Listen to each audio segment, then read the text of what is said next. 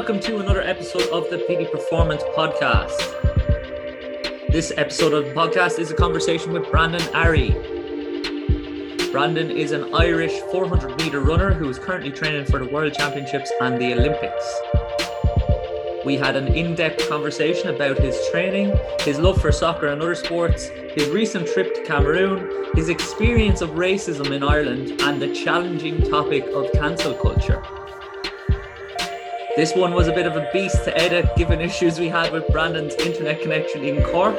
I do apologise in advance for any unusual sounds you may hear. Other than that, I hope you enjoy it. Hopefully, I talked a little bit of sense and not too much shite. Remember to like it, share it, and send it.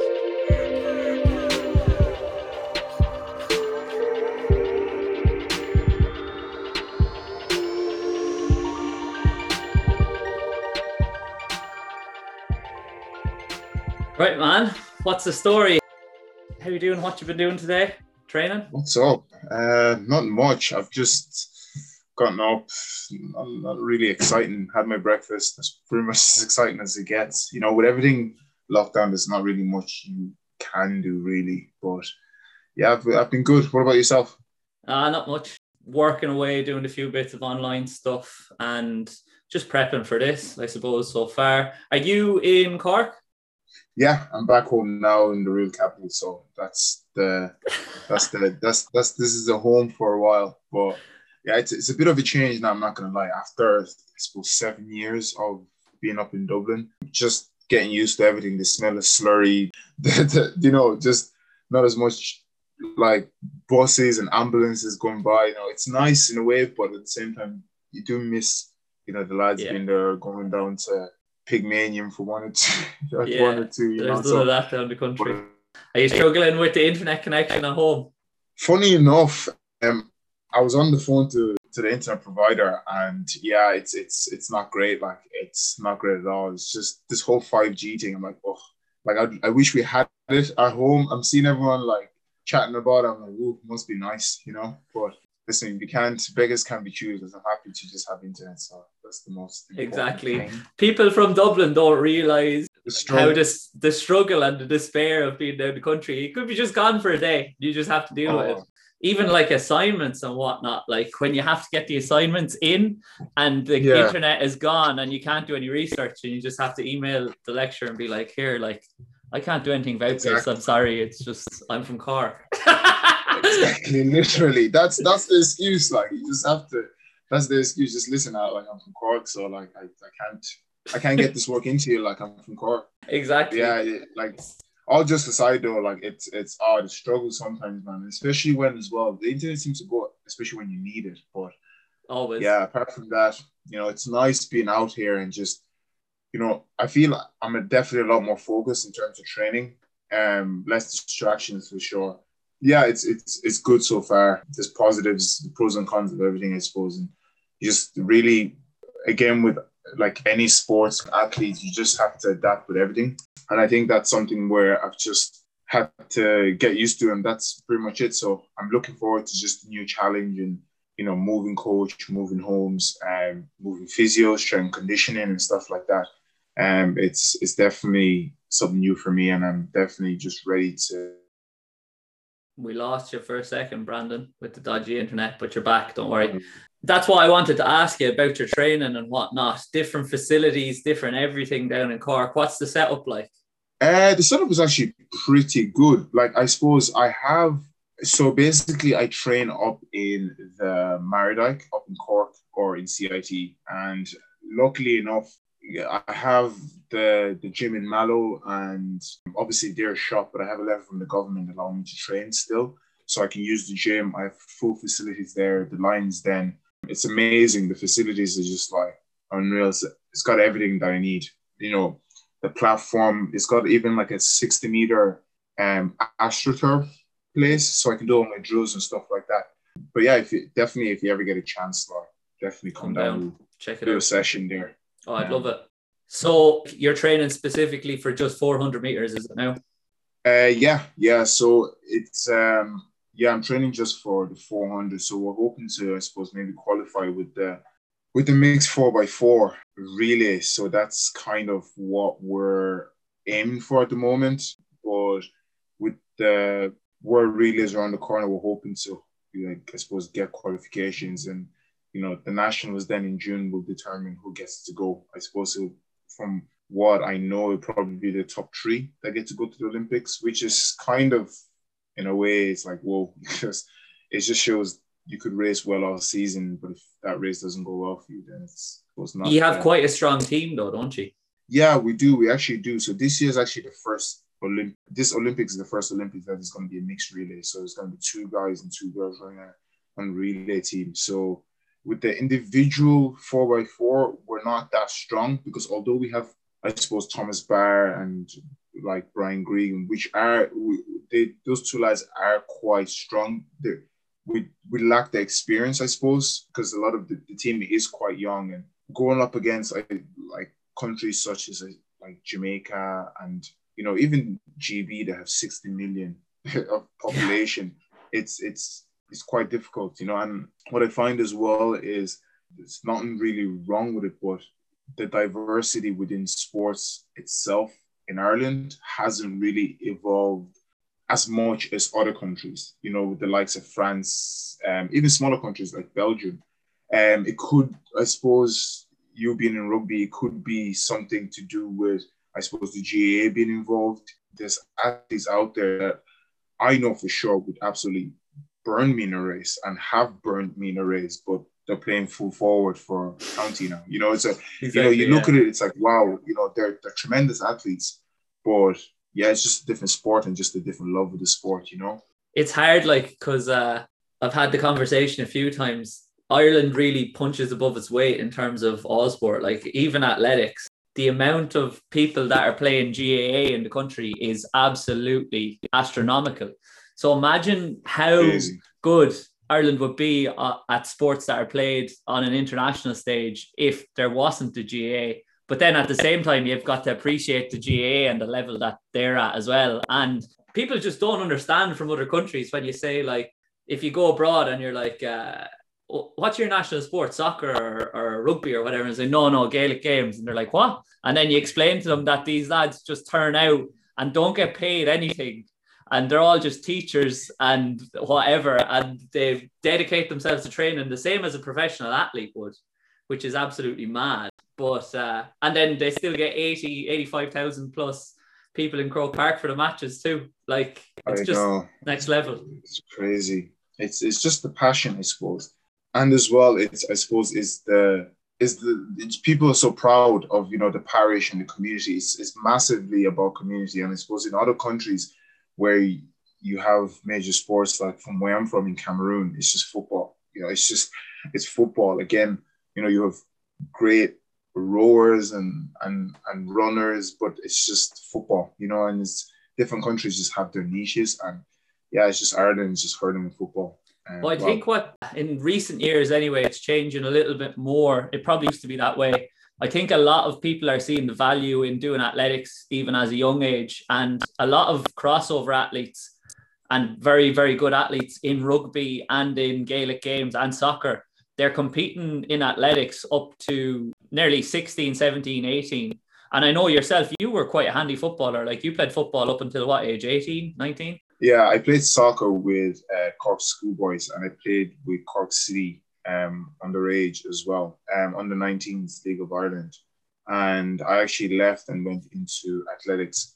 And yeah, but I, I would have played Gaelic football all the way up to, I suppose, school levels. I actually played, when I went into DCU, I played one game with the Sigerson um, team, which was great. You just, I suppose, go out there and play. But I suppose someone like yourself that knows so much about sport, like fitness is just different. It's completely different. And even as well, myself, I dabbled into rugby sevens with Irish rugby sevens there like last year, and I struggled just heavily again with just covering, I suppose, eight like eight k on the pitch for the training sessions. This is something my body wasn't used to, you know, because I'm just so explosive that I can just go once and that's it, you know, and and that's what I work towards, just having one race. But you know, if you're up against some of the lads like Jordan Conroy and Greg and even Aaron Sexton, these lads that can just burn like just burn speed and just run so fast and just be able to turn and stuff like that. Just my body wasn't used to that, and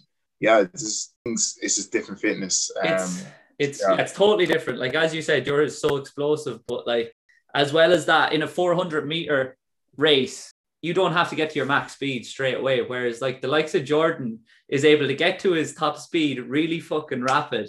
And Yeah. he doesn't lose speed when he changes No. direction as well. Like I've played Yeah. against him and it's just it's a fucking nightmare. If you're running after him all day, like there's no way you catch him. Yeah, nah, Jordan Jordan's a beast. Like it's funny because like I would be good friends with Jordan as well, and he's just his character. He's just such a positive kind of guy. But in the gym, is he does the work. That's the funny thing as well, because you see him, he's just such a joker online, but he actually he's one of these people that actually puts in the work. Like in the gym, he's maxing out each rep. He's benching like easily over hundred for for reps. You know, and a lot of the things like these things add up to your speed initially. Yeah. You know what I mean? And it's it's great to- for me to see it firsthand to just see what it takes for some of these lads to keep a top speed. I suppose for someone that we can both agree and just seeing and I suppose admiring uh, Carlin Isles. You know, Yeah. we, we're just like we see him run and we're like, wow, that must be. But the small things that he puts into his training, we don't see. You know what I mean? The the, Yeah.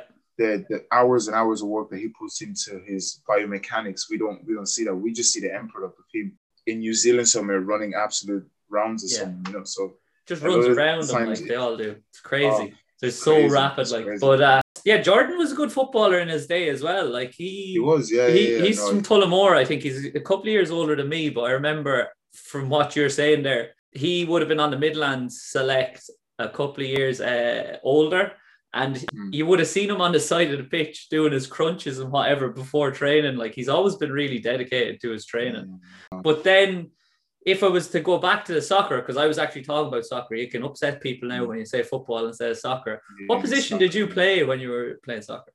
Uh, I played up front, striker. I Mm. played striker, but yeah, I played. I played. I played striker. It was, yeah, I, I I really enjoyed it. But the older I got, I was just like, wow, it gets tougher. You know, it it Yeah. gets quite difficult because you really have to start making a decision what you want to do in terms of. I think that was what I suppose drove me to athletics because with soccer, I realized that you know, no matter how well you play, if your team doesn't play well, you lose, and that's it. You know, Yeah. that there's a winning team. But you know, I was always fast, and I wanted something that you know, if I put in the work, I'd be able to see the benefits of what I've done. You know, in my winters training and stuff like that. So, yeah, I've always loved athletics, and yeah, but obviously soccer would always hold such a good place in my heart. Was and I plan on going back playing for sure. Oh yeah, well I saw you when you were in Cameroon. You were looking at them. Uh, you were recording it, and I'd say you were itching to get in and kick a ball about Oh, as well. yeah. Like, but was it always four hundred meters then for you? I know you did hurdles as well, didn't you?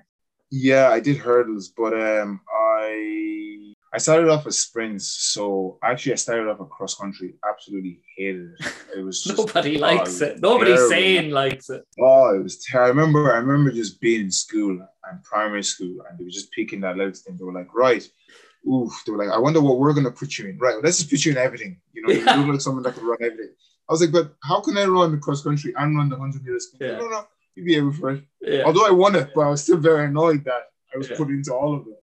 But um, like I didn't really like cross country. Then I, you know, got sprints and yeah, I got into to hurdling then and really enjoyed it. But I think what I lacked a lot was just because of years of just running long distance stuff. I had lost a lot of speed, so I went back running just flat, Yeah. um, 400 meters, and yeah, since then I haven't really looked back. So It's always hard when you're focusing on multiple events, obviously. So it's probably a good decision to just go on the flat. But what kind of training split are you following in terms of your S and C and your track sessions? Ooh, in relation to my S SNC, um, so I, I would train maybe I suppose like six days a week. I've recently just changed coach now, so the program has changed up a bit. But um, historically, like what I would have done would have been very much, I suppose, endurance early on the week and speed later on the week. So on a Monday, I would have more like speed and endurance. We're talking like three six three hundreds, kind of sluggish.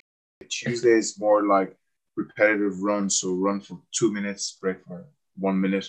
Wednesday got gym work, so like a lot of fast, explosive. We're talking cleans, snatches, uh, half squats. Very much focused on the explosive stuff, and then Thursday then very short, speedy because obviously we have our fast muscle fibers going. Yeah. So we get onto the track and we're just doing blocks. We're doing knee drives. We're doing just a lot of explosive stuff. And then obviously when you've done that much of hard of a session, we try on a Friday to do less impact. So we either go with swimming or we go with cycling or rowing, something that you're still staying Yeah. fit, but it's just less impact on the Yeah. body because you know yourself, obviously, having that hard of an impact six days a week on your body might Yeah. not necessarily seem like bad short term, but long term, you'll definitely feel it. You're Um, putting more force through the floor than I am, man. So fuck, fuck that. Like you're a lot bigger than me, and if you were going to run on the track all day, like it, it's gonna it's gonna take a toll on your joints. But yeah, that's fairly intense sounding week. I know you love your um, Olympic lifts, your cleans and your snatches and whatnot. You're all, you share a few videos of them, but something that I found find even more impressive than the videos you put of your up in the gym is when you're doing your drills. I just love seeing your drills because like you're just so elastic with them. You're so bouncy. And I'm used to yeah, when I'm coaching them, I'm coaching team sport athletes. So they like they're new-ish to them. They wouldn't be doing them for long. So they kind of struggle with the timing and the tempo of it. And they wouldn't be as springy as you. Whereas when you do it, it's just that bounce. It's just like and it's so well timed. It looks so just it looks gorgeous. Like as a strength conditioning yeah. coach, look at that. yeah. it's like every strength conditioning coach dream. It's just like, wow. It's like this is what you need to. Well, you know what? It's it's funny because it's mad because I still look at it. I'm like, right, I need to improve it so much more because I don't know if you follow Harry Aikines-Aryeetey. Yeah. I like yeah. he is an absolute demon when it comes to like explosive and and just like if you ever seen go over three for three herbs, it's like him going over like cones. It's Yeah. ridiculous. Just the explosiveness to be able to just constantly just continuously go over those and He's, absolutely shredded. You know, it's just like why do you have everything? yeah, you know, exactly. Like some of this stuff, like it's years and just years of practice. And yeah, after a while, you just you you tend to get better at it, and you move more and more towards like perfecting it. And Yeah. yeah, I'm, I'm still not there, but I'd, I'd love to be able to definitely just get so much more better. Yeah. Well, like I've heard Dan Pfaff talking about Harry Aikines and saying he, um, Harry looks at a weight and he puts on two kilos. Like he's just a beast. Oh, yeah. Like Yeah. so, like yeah, eh, yeah. I know he puts up a lot of the training videos and stuff like that. But have you seen the videos of him when he was a teenager? Like he was already like hench. So like there is a genetic factor too, as you said. Some lads just have it all, but then you can work on it to an extent and work with what you've got. And you're obviously doing that. You haven't been doing as frequent updates of your training on Instagram. We'd love to see a little bit more of it if you could. You were putting them up when Yeah, you were in Cameroon, though. Yeah, do you know what? I'm actually start doing it again because I do you know what I feel like? I'm like, oh, people don't want to be because I train so often that like Yeah. I don't think that people want to see me train because I like putting stuff with me going on walks because I'm like, oh, I don't get to do this often. So maybe this is what people want to see. But then I forget that, okay, you know, some people follow me because of what I do. You know what I mean? And Yeah. putting that out there a lot more would not only motivate other people to do it, but also like educate people, you know. So I think I'm gonna start doing a lot more. So yeah, I think you're right. Yeah, we'd be happy to see it anyway. But to touch on you going over to Cameroon, you said you're originally from Cameroon, so you have family over there. And obviously, you went out at the same time as a lot of people left the country in athletics to do their warm weather training. So did it just kind of match up like that? Or was that the reason you went out? Or was it just to see family? Um, so a couple of reasons. I winter training. I w- I got injured last season. Um, so winter training didn't go really as planned. Last year, in terms of mentally, I just I was struggling. You know, the love of the sport. You know, Olympics being cancelled, and I'd already previously put in so much work. So I was like, you know what, I haven't really you know, enjoyed myself. I haven't really just lived my life. I was like, you know what, let me just, and I got injured as well. So I was like, right, let me just take athletics, put athletics behind for a bit and just start, you know, enjoying myself and, you know, just doing normal things. And what that like did for me was it actually brought me back even where I'm supposed to be instead of like rehabbing and So he brought me back. So I actually fell short of where I was supposed to be in terms of winter training. So come like December, I was like, I was like, oh shit, like, like where, what, what am I going to do now? Because I've lost so much not only being injured, but from just, I suppose, losing motivation of training as hard as I could. So I was like, right, I need something where I can just go back, focus, no distractions. Yeah, and I just went back to Cameroon. I brought bought a one way ticket to to, to Cameroon. Um, and for anyone that doesn't know where Cameroon is, it's it's um it's a West African country just above the equator. So it's a country of about 20 million people. So it's a bilingual country. So I was in the English speaking side beside Nigeria. So I was there. It was dry season. It was 34 to 35 degrees sometimes. Um, so I just found a track in altitude and I just stayed there for about a month, two months and just trained. And I came back and I am like, you know, I felt so much lighter, so much faster. And yeah, it definitely 100% just paid off. But yeah, I, like it definitely put me back to what I'd missed in the past. So um, yeah, so I was there training. I got a program for my coach, and yeah, so you just got back to enjoying it, which is the main. Yeah, thing. I just got back. Exactly. Yeah, got back to enjoying it, the whole thing, and it was great. Uh, got to see my family, enjoy the weather, good, clean food. Um, I think that's something where a lot of athletes, especially someone like myself, um, struggle to get is, you know, I went to a nutritionist and it was just so difficult for him to make me a program because it, it's funny, but when you're dealing with East African athletes, diets is very different to West African athletes' diet, and it, you can see that physically as well. You can look at you know a black person and say, okay, this person's West Africa, or this person's from East Africa, and I think that was something that I struggled with going to dietitians here because it was like, whoa, how do I fit the African, you know, nutrients into someone that's he's used to it, you know, and it's it's it's mad because you know I've tried so many different diets, you know, keto diet, I've tried, you know, vegetarian, I've tried different things, and you know, it's led to me fluctuating weight and actually not getting anything for my performance, you know. But I was like, you know what, when I go back, let me just eating what I'm, my body's used to eating, you know, in the morning, eating my papayas and my pineapples and my avocados, no, none, no bread, no real milk because we don't drink milk over there. Um, and yeah, it, it, worked out great. Leaned up so much, lost a lot of body fat, and just kept my power up. And I'm definitely feeling a lot more healthy and stronger. So yeah, that's madness. That's really interesting. I never even thought of that. Like, it's not Mammy's cooking in Cork, is it? Is is it that the best thing for you? Do you reckon? Yeah, no, it's definitely Mammy's cooking in Cork if it's African ingredients for sure. But like I think a lot of I suppose African athletes like would tell you this themselves. Their body reacts a lot more to healthy African foods. You know, like I went back and I was eating yams, I was eating plantains, I was eating cassavas, and a lot of these fruits are roots that are like potatoes. But we don't really eat potatoes over there. We don't really drink milk because we don't have cows that milk because we only eat cows for meat, you know. And yeah. you know, cutting dairy out of my my diet and you know it was just my body just reacted it so well you know because it was what i was used to and obviously as well getting a lot more in c as well naturally was great for me as well so it gave me a lot more energy to train and stuff like that so yeah it's it's it, i think if someone actually did a thesis about it it, it'd be a great it would be, yeah. Well, in terms of genetic factors, like obviously in Ireland, it's a lot of potatoes and a lot of milk.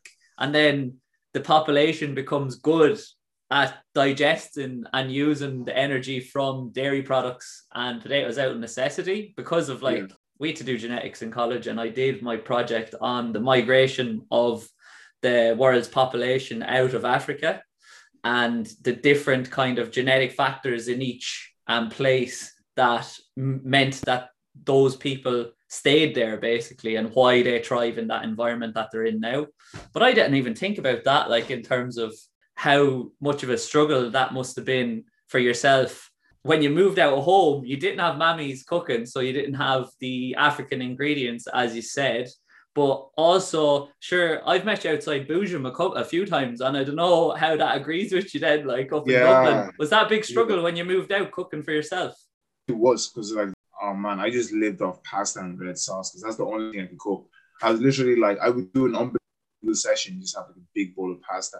Like anything, I would just eat pasta. Like, and then I was like, you know what? Let me actually just start researching and start cooking and just trying different things. And I fell in love then when I was in my undergraduate with cooking. Not much, not as much in my masters because I was very busy, but undergraduate, I definitely tried a lot, and I just start understanding my body a lot more. You know what reacts to my body well, and you know, and I'd say for about three years now, I haven't really drank milk. Don't really drink milk as much. I still eat some dairy products, but you know, there was a phase there during college where I only drank almond milk, soy milk, um, and he just reacted so much more to my body. And when I asked the nutritionist why, he was just like, a lot of, you know, especially people that were born in Africa, like they're not, they're, they're not used to lactose, you know, as much as we are because we we're born with it. And we'll be drinking from when we're babies all the way up to almost when we die. So with people coming from Africa, like the cows over there, they're bred for meat. They're not really bred for milk and stuff like that. So people just like, yeah, it's it's it's just normal. And that's how you know a lot of other West African people. That's how their body have reacted to it. So it was just interesting. It's um, about finding just, what works for you, isn't it? Like really, exactly. And, and yeah. it sounds like you found that now. So we'll be looking forward to you gaining a good bit of success in the upcoming whenever the world champs are going to be or the Olympics. Have they announced a date for them yet? Yeah, it's supposed to be in July. So that's what said it's meant to be. Um, so it's meant to be in July. So so yeah, fingers crossed. Um, it all goes well. It's gonna hopefully like Japan at the moment, they're not doing very well in terms of COVID. So we are just, I suppose everyone's just waiting to see. It's going as it stands. It's going ahead, but like, listen, if the big leagues like USA and GB pull out, then you know it's yeah. not really much of an Olympics. But we're hoping that it goes ahead and for a lot of athletes that have worked for it, they're able to, you know, go to this Olympics because, you know, including myself, we're definitely at a stage where, although we love the sport, we're definitely at crossroads. Like, do we sacrifice more of our lives to give into sport, not knowing what's ahead in the future, or do we work towards our career, our family, our relationships? You know, so it's it's definitely we're definitely at crossroads now, and you know, if this was to go ahead, it would definitely give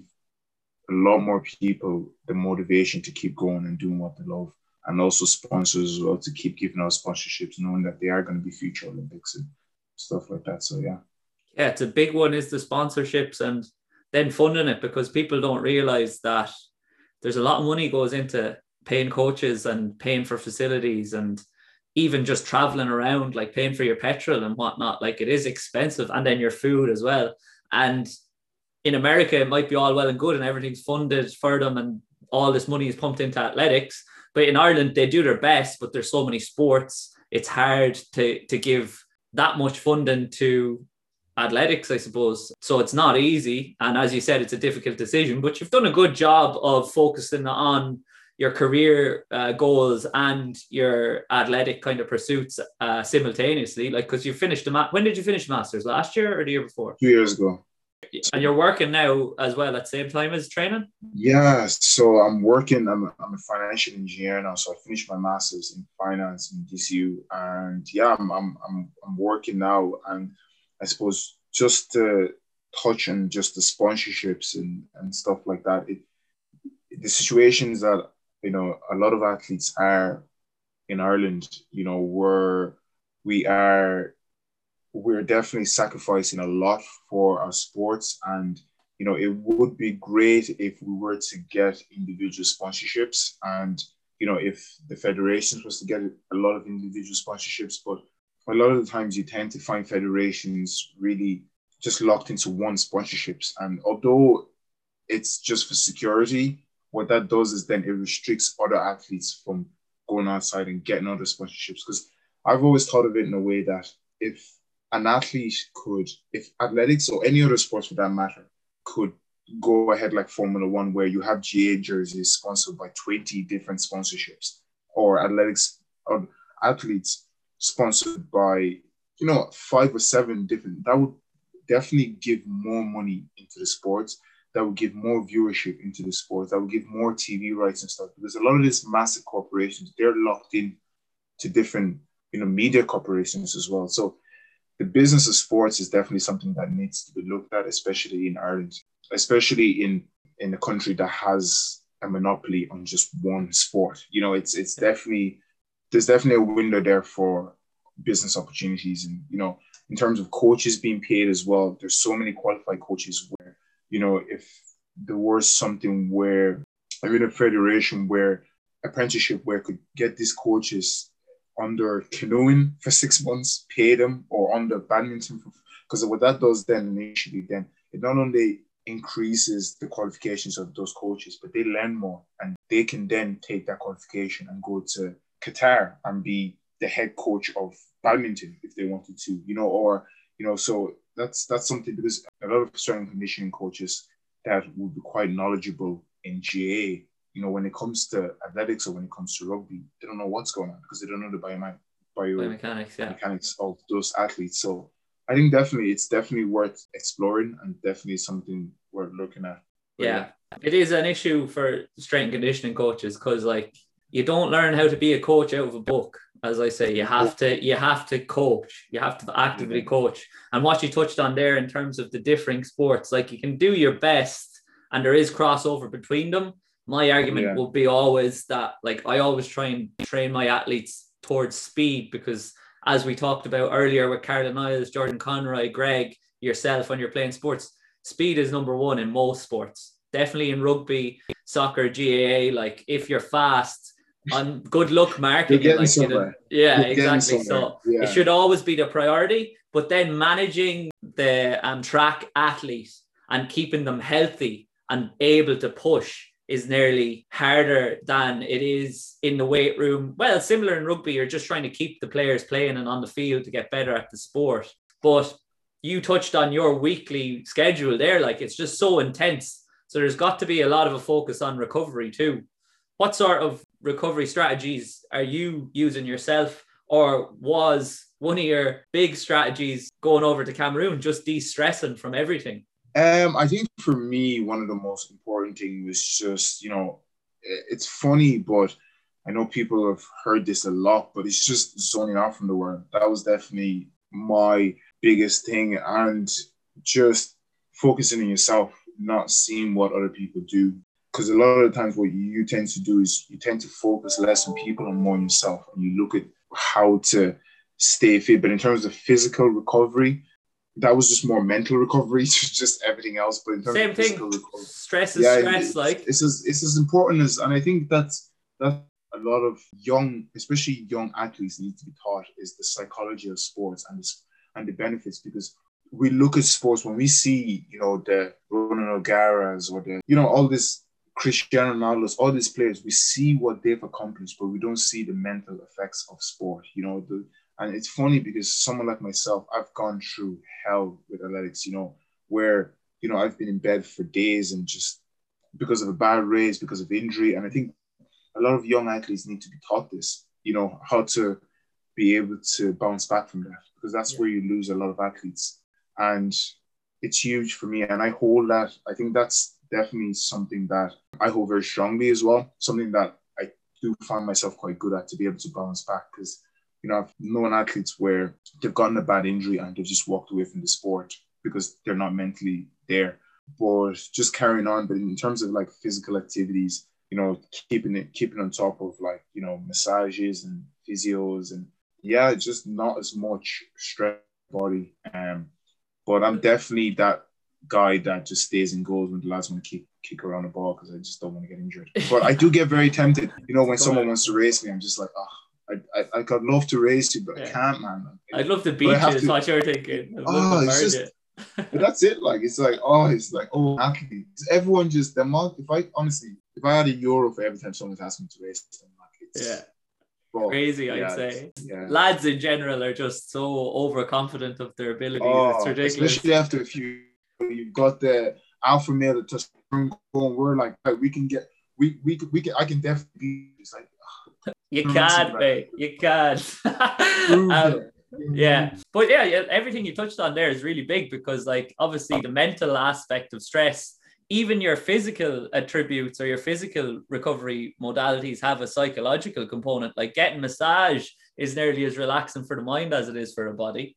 And if you're not relaxed up top, as you touched on earlier, then you're not going to recover and you're not going to perform at your best. Like we even heard you saying earlier that one of the big factors in you in decreasing your motivation was getting an, an injury or getting a niggle. And it's just it's awful for for any athlete to get an injury. But I think you get better as you get older of managing your emotions around that injury and just keep going at it like and keep working and doing the things that make you feel better and then you get more improvement it's just a pity that as you get older as well your ability to physically recover you yeah. can't maintain it like yeah it's it's it's mad because i remember when i was younger i was doing like tr- three different sports and i was able to do it, you know five times a week and now i'm just like athletics i do one session and i'm knocked out for like six hours and can't even move you know so he's just after a while, the muscle memory, you know, it's it's there, but yeah. in terms of like just recovering from that, it gets a lot more harder.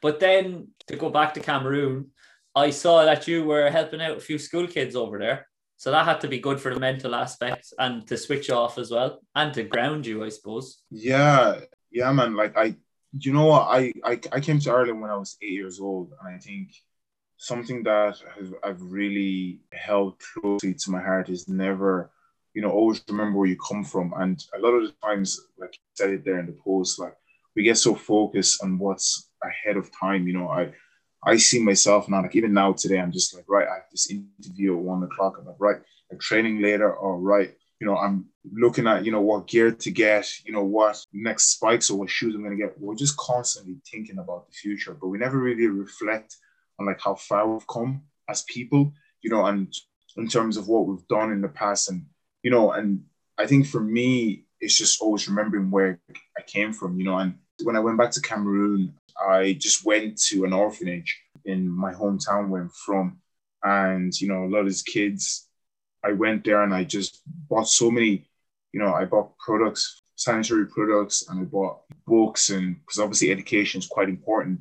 And for me, it, it was more just a reminder that wherever, whatever position you are, that's better than someone's, someone, someone else's. It's always good to go back and help others because you never know what they are going to be in the future. And hopefully, if any of those kids become anything in the future, whether that's a football player or you know a musician, they will always remember that act of kindness that I did, and they'll do that to someone else. Because when I was younger, when I was six years old, I, I used to each, each time in December I used to get a box and I used to open the box and there would there'd be like a, a toy in it and there'd be like a, a picture of a white family with like a note. But I used to just chuck the note away, never really understood what it was. Now when I moved over here, the teacher was like, Miss O'Brien, I'll never forget this in second class. Miss O'Brien like, right, let's go get our shoe boxes send to kids in Africa. My brain blew up. I was like, holy crap. I was like, a year ago, I was literally receiving those boxes. And then now I'm like, so like that always kind of stuck back to me because the position that you are in life is never ever permanent. So you always need to remember that. You know, it's it's it's it's bad, but I suppose going back and just giving back to the kids definitely just brought so many and just it was great. Like yeah, like that's a crazy story. That's gas. Like it's a pity you didn't have the photos and you could tell like oh, if it was some of the, some of your classmates from Cork were sending you shoeboxes a few years ago.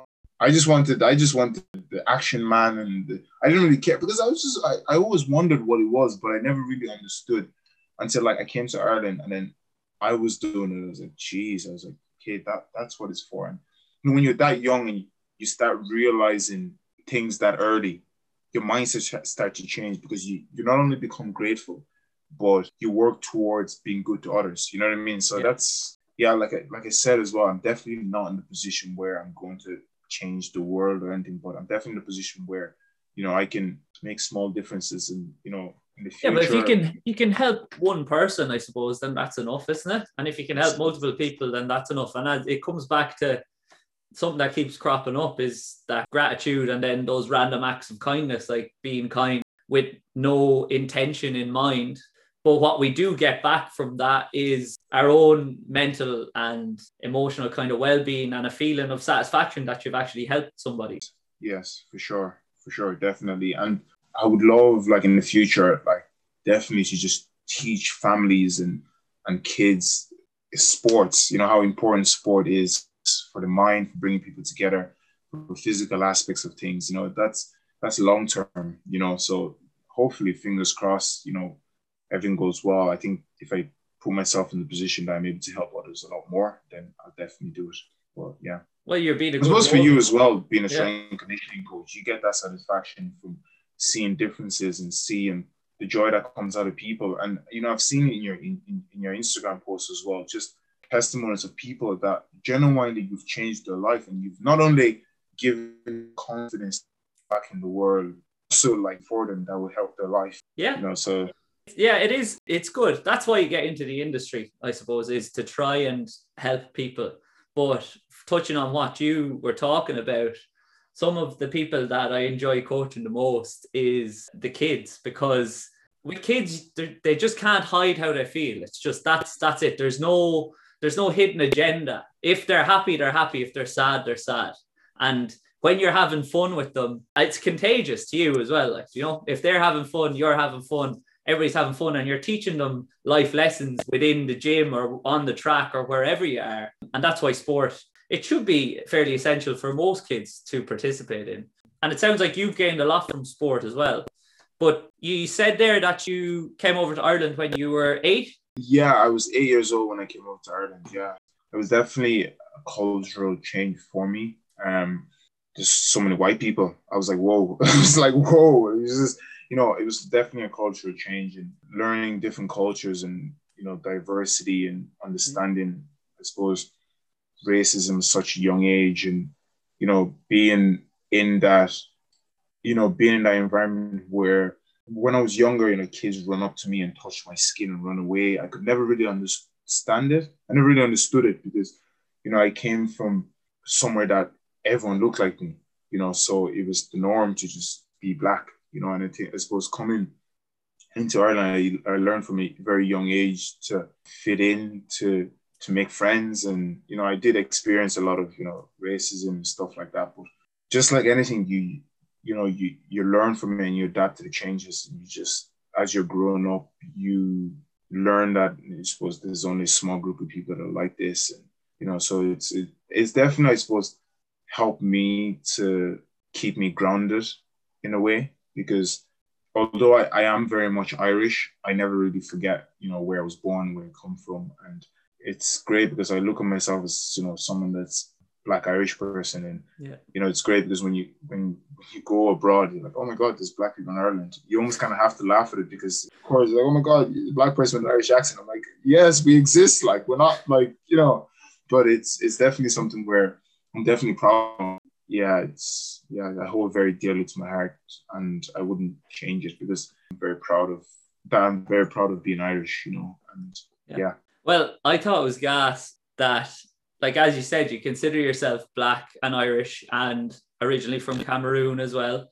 But the first thing that you said on the call and the first place you referenced, like typical Cork man, do you know, like the first thing on it is Cork.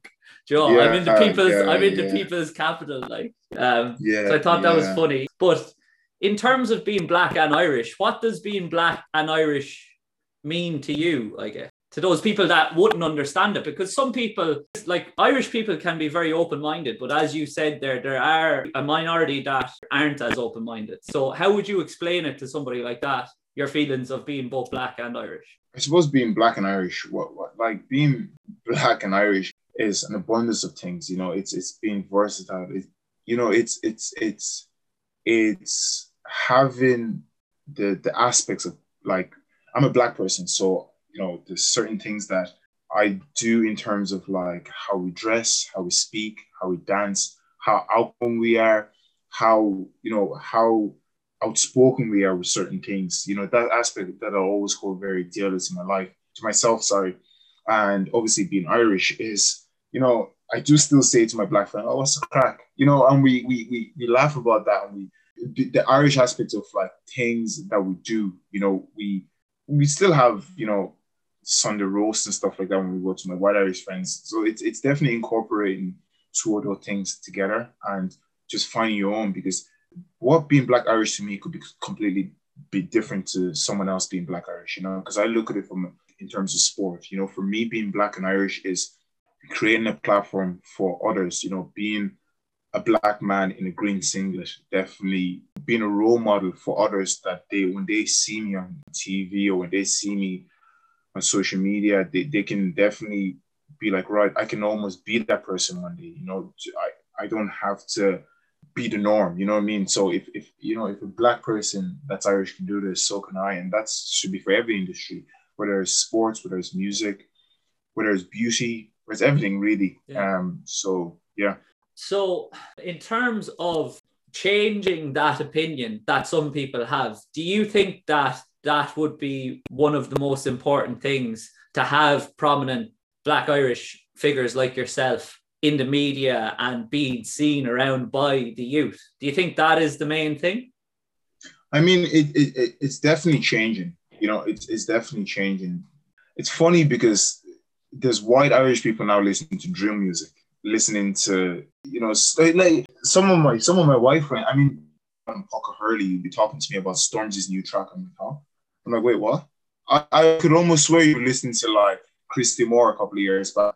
Like, what's going on? You know, so we are definitely, especially with the BLM movement last year, so much more people educated themselves in terms of like black culture and what it means to be black. And you know, people now we see it in terms of music. People are incorporating that into their daily lives in terms of shows. You know what I mean? So, in terms of sports, you know, there's black soccer players like Mbappe, Pogba that people love and admire and in terms of music as well, like UK drill. So we're definitely we're definitely becoming a lot more mainstream in a positive way. You know, now you're you have black actors winning Oscars, you have black politicians, you have some of this, you know. But I, I think it's when we look at the first black for anything, it's definitely just like looking at a role model that gives a platform for others to follow through. You know what I mean? So that's just the way I suppose I look at it. But yeah, like black people definitely should be more out there. And i think we definitely we definitely are. And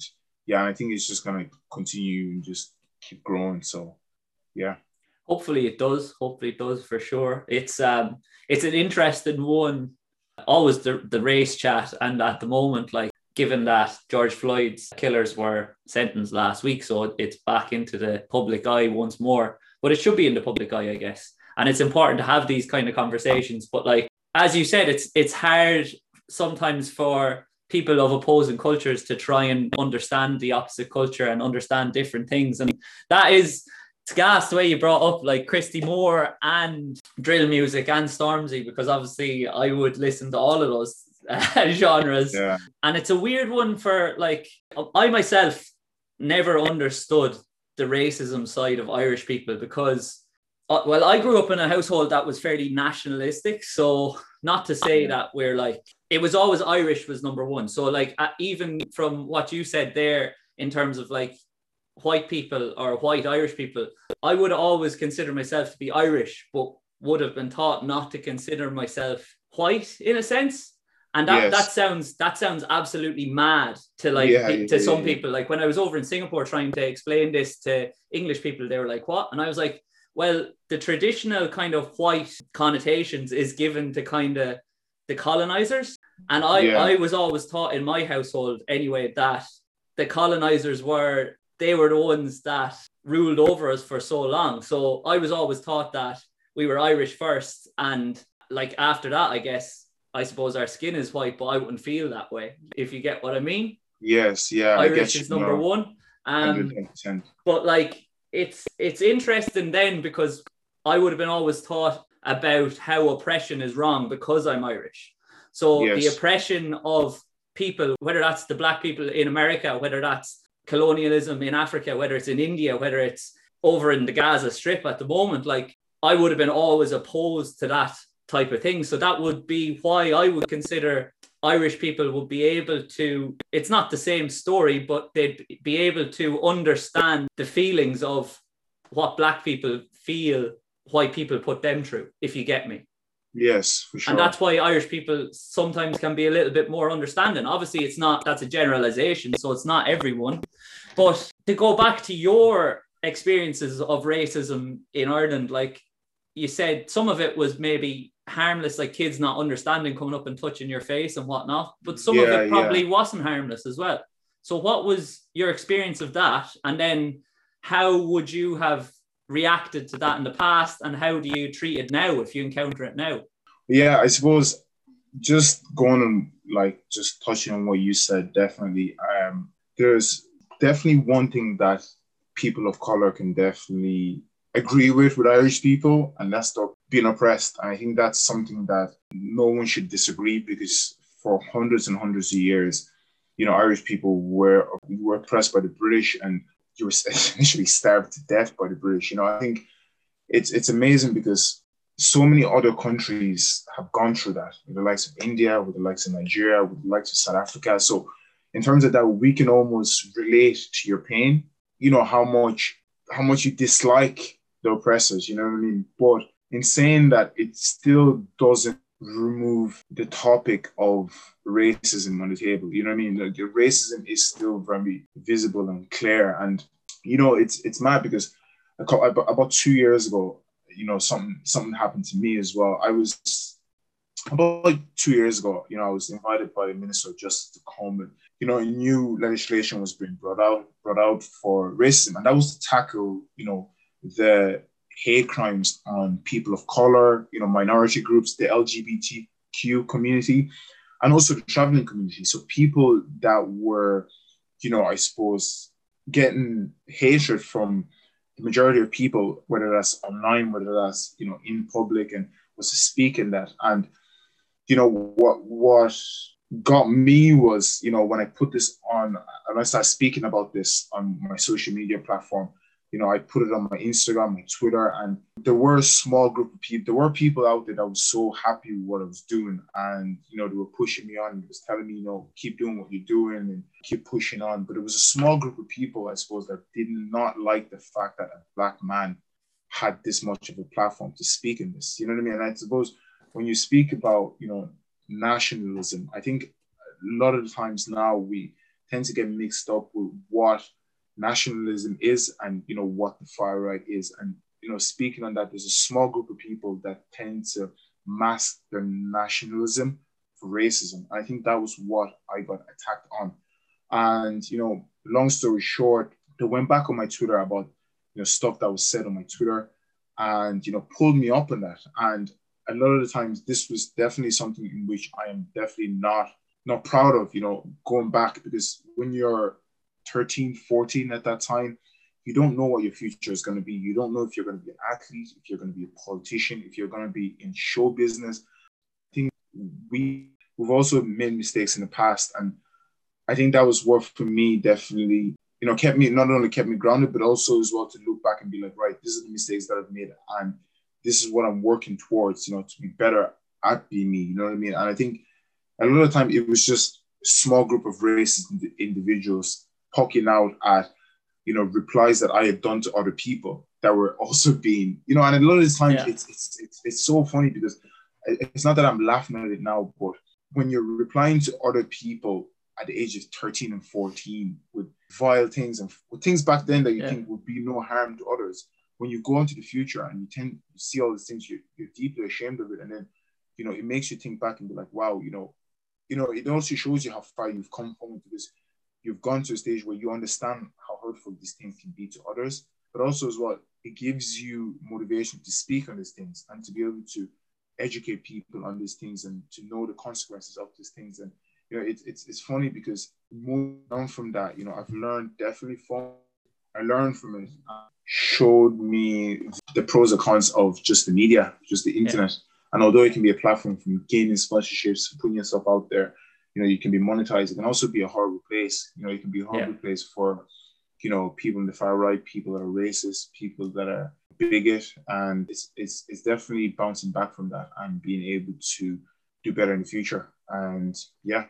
Yeah. So there's three things that you said there that I wanted to touch on. The first one being the the reference of the nationalism and the racism and people yeah.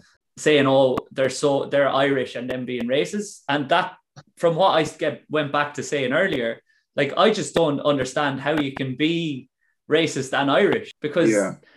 being Irish is about having a sense of Irishness and being against oppression. Like so how can you then try to oppress somebody else? Like that just yeah. that's a complete contradictory term. The second thing is obviously to do with cancel culture. And I read a quote uh, yesterday by Michael Jordan about the media, and he said that if you want me to be a role model, why are you going through all the things that I said and trying to use them to then tear me down? Do you want me to be a role model or not? And it sounds like you were doing exactly the right thing, trying to be a role model for the younger people in Ireland and be that prominent black figure and say, I'm Irish and I'm here to stop hate crimes against any Irish person, regardless of anything to do with them. And then they go in and they try and tear you down. And then I just, I, it, it's so frustrating because, as you just said there, you've grown after they brought that stuff up because you're like, I can't believe I said those things when I was younger. And you, you didn't identify with what you were saying back then because when you're a teenager, like we're all little shitheads when we're teenagers. If you're not a mm-hmm. shithead when you're a teenager, how are you going to make mistakes and then grow from them? So to want somebody to be 100% the complete article for their whole life just doesn't make any sense because people are flawed. That's what we are like. But you have to learn from your mistakes, which is what you've done. And the third thing, when they're going about this kind of cancel culture line of publishing in the media, they always pull things out of context. It's always out of context. And as you said, you were probably replying to a racist remark or some discriminatory remark on online. And at the time, what you thought was harmless and thought was fine when you're a teenager, yes. you now know that that wasn't. But yes. they don't care. They just take that isolated few words and say, look at Brandon Arrey. He said this. He believes yeah. this. And yeah. it's not true. And yeah. it's just ridiculous, like, because you, you've got to make these mistakes when you're younger so that you grow into a fully developed human being, which, if you don't mind me saying, it sounds like you you are now. Like, if somebody came to you now with an accusation or a racist remark, how differently would you deal with that situation as to opposed to what you did when you were 13 or 14, as you said? Like? Oh yeah, yeah, for sure, definitely. It's it's it's mad because you, you you grow from things you learn and yeah you just you tend to just you know reflect on your past and it betters you each day to just not only think about what you're saying but also think about the consequences of what you're saying in the future and stuff like that as well. And it's funny now because now when i look at other role models in terms of like you know jordan and in terms of any athlete any top athlete there's always something that people would pick at it and be like well, they're not black perfect. This is it. But like nobody's perfect. You know what I mean? I, it's it's mad because I can always sit here and be like, right, you know, I was young, but at the same time, you know, some of those things that were said were hurtful, and you know, I've learned from that and I've pushed on. And just to go back as well and what you said about, you know, and, you know, people, you know, being nationalist and being racist. It's it's funny because you know there are people in Ireland that are nationalists and that do love Ireland and and that's okay. You know what I mean? And they love everything about Ireland, but they also love multiculturalism. They love the diversity. They love some are married to black people, some are married to Asian people, you know, but they still love their country. And there's nothing completely wrong with that. But what I think is really big right now is, you know, you see it even in, in America with the whole George Floyd, BLM movement that happened last year was people masking their nationalism, their racism for nationalism. You know, it's like it's like, well, I'm doing this for my country. No, you're not doing this for your country because if you wanted to make a difference, you make a difference to better your country. And I think that's what a lot of people are frustrated about, and that's what draws that line of division. You know what I mean? So it's definitely, you know, and a lot of these things as well. It's it's, it's fake media and it's pushing the fake narrative of what people want to see and what people should see.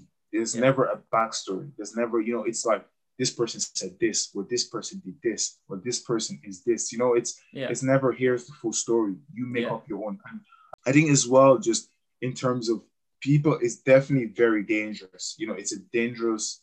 It's it, we're just living in a dangerous society at the moment, and it's mm. how you as an individual you react to that. You can either feed into it or you can be better and do your own personal research. And it's funny now because just speaking to you and your honesty about coming from a nationalist home is now you understand after traveling, after having, you know, encounters with black people and people from, you know, people of color, people from other culture, you're able to make your own opinion of what you thought was nationalism was to what it is now, Yeah. and it, that, that's that's that's an essence of growth that I see there. You know what I mean? But some people would sit there and just be like, "Well, Ireland's Ireland's for the Irish." It's just like, Yeah. but but like you, Ireland is changing. You know what I mean? Ireland, like that's that's it. Like Ireland is, and there's gonna be in the future, there's gonna be mixed Black Irish people winning medals at national championship. There's gonna be mixed Irish people like Jordan Conroy winning, you know, stuff for rugby. There's gonna be mixed Black Irish people in acting, in But music. that's you that's the thing, Brandon. Irish doesn't mean ethnic Irish. Like yeah, like Ireland is for everybody in Ireland. That's what Connolly was all about, and that's what I was taught as a young lad. Like it can't it can't be a country. We can't complain about everything if we're going to do the oppressing to somebody else. Ireland has to be a country that everybody will thrive in, regardless of anything to do with them. I, and like yeah, that's what I was taught. And I'm glad that I was taught that when I was younger. Like, but you still do encounter those people that do mask, as you said, their their racism for nationalism. And it's just it's baffling, in my opinion. yeah. no. But in terms of what you said about like they always pick at something to try and tear you down. And to talk about you put those tweets up when you were a kid, and obviously you regret it now. Isn't it important to educate young people about why cancel culture is problematic and also to educate them on to be careful what you put up online? Yeah, for sure, definitely, definitely, because you don't know what you're going to be in the future. You don't know where you are initially going to end up. You could be in sports, whether it's in media, whether it could be in anything. But it's definitely now I tend to educate the younger generation and also my siblings and also even my friends as well. And just to be more wary of what you put up and how people view things, because a lot of the times social media is just a revolving circle of everyone trying to be everyone. You know, I just as someone else sees my life and admires me, I see someone else's life, and it's just a toxic circle of people trying to be each other. And sometimes when that doesn't happen, people with their own personal problems take that on others by you know feeding things out and being like, well, this person is not perfect by doing this. So it's just staying definitely aware of that whilst also being true to yourself. I think that's just very important. Mate, like, yeah. I hope you wouldn't mind me saying, I'd say that you're a fantastic role model, to be honest. Yeah. And you've spoken really, really well. And I'm glad that you came on to chat about all these things. And I'm glad that we're having these conversations. And as you said, you have to pull up your friends as well when they make those mistakes and whatnot, because we all make mistakes. And until you're educated on it, then you're not going to realize it's a mistake at all. So I trust that if I made a mistake, you would pull me up on it. And likewise, you would think the same, I'm sure. And that's important. You have to be able to talk to your friends about when they make mistakes. But look, man, like I'd say we could stay talking about this for hours, but I really appreciate you coming on.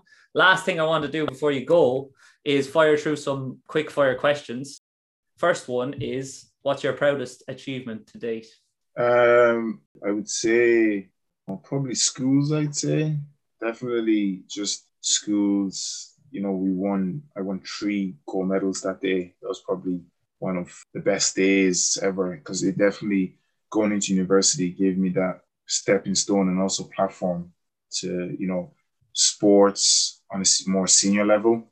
Yeah, it's mad because like some of these would be like all qualifying for world championships and stuff like that. But I think once you get older, sports become more almost like a job more than the fun of it. And you know, that day for me was just, you know, amazing. And it's just a day that I hold very dearly to my life. And yeah, that's probably one of the biggest achievements for me. Sweet. I saw a nice little video of you as a fresh faced 17, 18 year old. You had no beard or whatever. My beard back then, I know, man. Ah, but look, I've only I've only aged like fine wine now, so I can't really complain. exactly. Um, who's your favorite athlete of all time? Ooh, who's my favorite athlete of all time? Ooh, that's that's a very tough one. Probably, I don't. That's a that's a hard one. That's a very very hard one. I'd say probably Michael Phelps. I'd say probably Michael Phelps or LeBron James. Probably. I'd say so. Yeah. Good options, good choices. Then the next one is I know you were big into soccer. I'll say soccer this time. Who's your favorite soccer player of all time? Oh, probably Eto'o. I'd say. Samuel Samuel 'cause he's- Eto'o. Oh yeah, what a player! Yeah. He was class. He was a sick player. He was insane. He was unreal. Um, but yeah, he was he was incredible. Just what he was able to do for the country. And I think so many people now it's like, oh, you're from Cameroon or Samuel Eto'o. Ah, yeah. But yeah, he was just he was an amazing player. I always Uh, remember when Cameroon were in the World Cup and they had the, the vests with the Yeah, black sleeves. yeah. Um, was sick. Yeah, they were class. Savage Yeah. team back then. And then loads of them moved to the Premier League then after that. Yeah, yeah. And we just I think now it's just it's funny because so many of our players now is just are gone. Like Mbappe is he's a Cameroonian, Algerian player, and he went to play for Cameroon, but so many things happened that he ended up picking France and he is where he is now.